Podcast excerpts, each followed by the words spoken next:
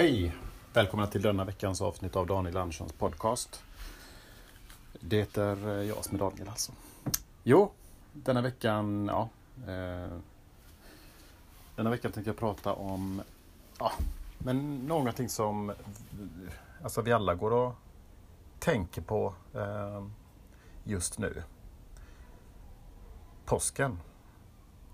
Och eh, den är ju i antagande, ans stundande. Det kommer snart, helt enkelt. Och ehm, jag har ju alltid varit... Ja, som barn var jag ganska rädd för påsken faktiskt. Mm. Tror det var mest för jag trodde pappa var Jesus. Nej, det var skämt. Men jag... Eh, jo, eh, jag firar påsk. Jag gör alltid det här. När jag bor i Japan så firar jag och försöker visa då. Eh, påsktraditionerna. det är väldigt viktigt.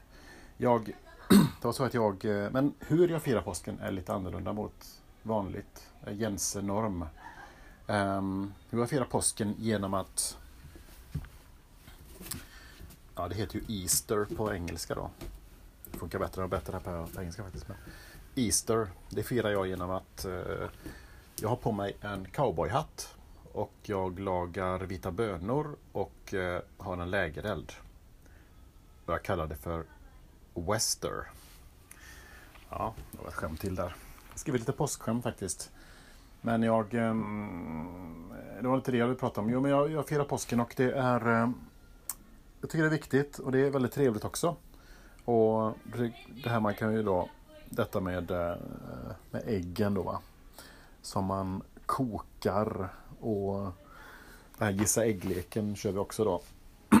men vi har gör lite annorlunda då. Vi, vi målar äggen och sen Ehm, ja, men, kör vi, vi målar inte ägg utan målar andra grejer. Men vad vi gör då så kör vi den gamla äggleken då där man, man gissar vilket som uh, ja, man kör då med den gamla leken. Man tar tre ägg, uh, ställer upp dem och så får de då gissa vilken som är löskokt och vilken som är hårdkokt och vilken som är ägg benedict.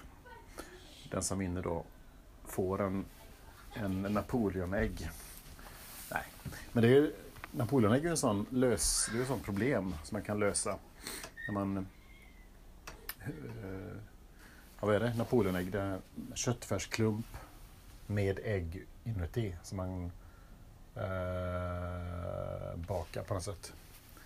Väldigt spännande.